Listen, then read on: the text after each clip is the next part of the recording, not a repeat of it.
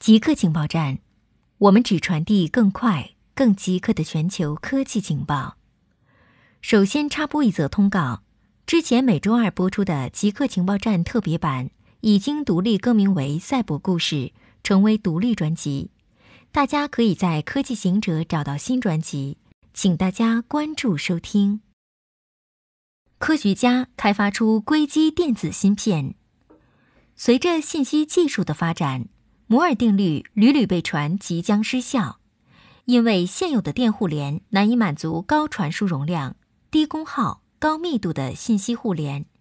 用光学链路替代芯片间电学信息互联是一种必然趋势。如今，硅基光电子学的几乎所有光电子器件都已被研制出来，唯有高效光源还没有一个很好的解决方案。它也因此成为了光电集成领域的必争之地。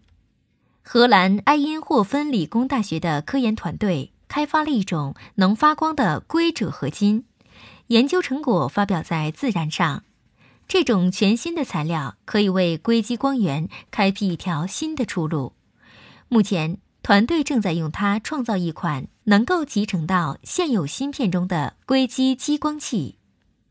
苹果宣布。新款 iPhone SE，苹果宣布了第二代 iPhone SE，四月十七日星期五开始预购，起售价三千二百九十九元。第一代 iPhone SE 是在二零一六年发布的，新款配备了与 iPhone 十一相同的 A 十三处理器。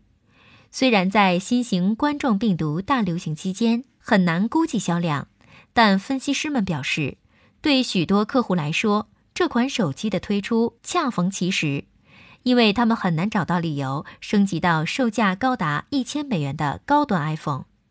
苹果希望这款新手机将削弱二手 iPhone 市场的销售，并从三星和华为等竞争对手夺得市场份额。不过，苹果面临的一个风险是，它会蚕食自身产品组合中利润率较高的 iPhone 十一系列的销量。Google 开发自己的手机芯片。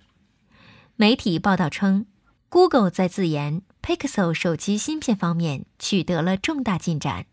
他自己设计的 SoC 预计最快明年发布。该项目代号为 White Triple。Google 的合作伙伴是三星。Google SoC 为八核 ARM 处理器，硬件上对 Google 的机器学习技术进行了优化。能让 Google Assistant 始终在线。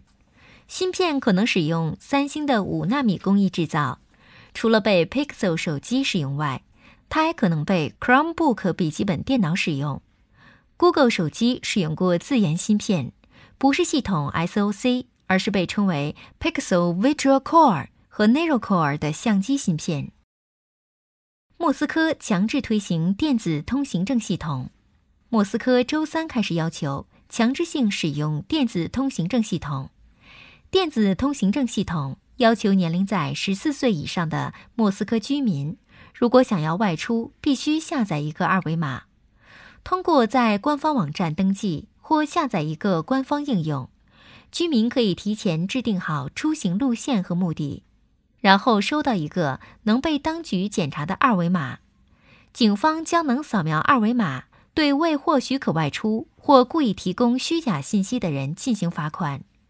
必须外出工作的人将获得一个特别的无限制通行证，而出于个人事务外出的人每周只能获得两个通行证，每个的有效期为一天。固定时间，固定地点，我们下次再见。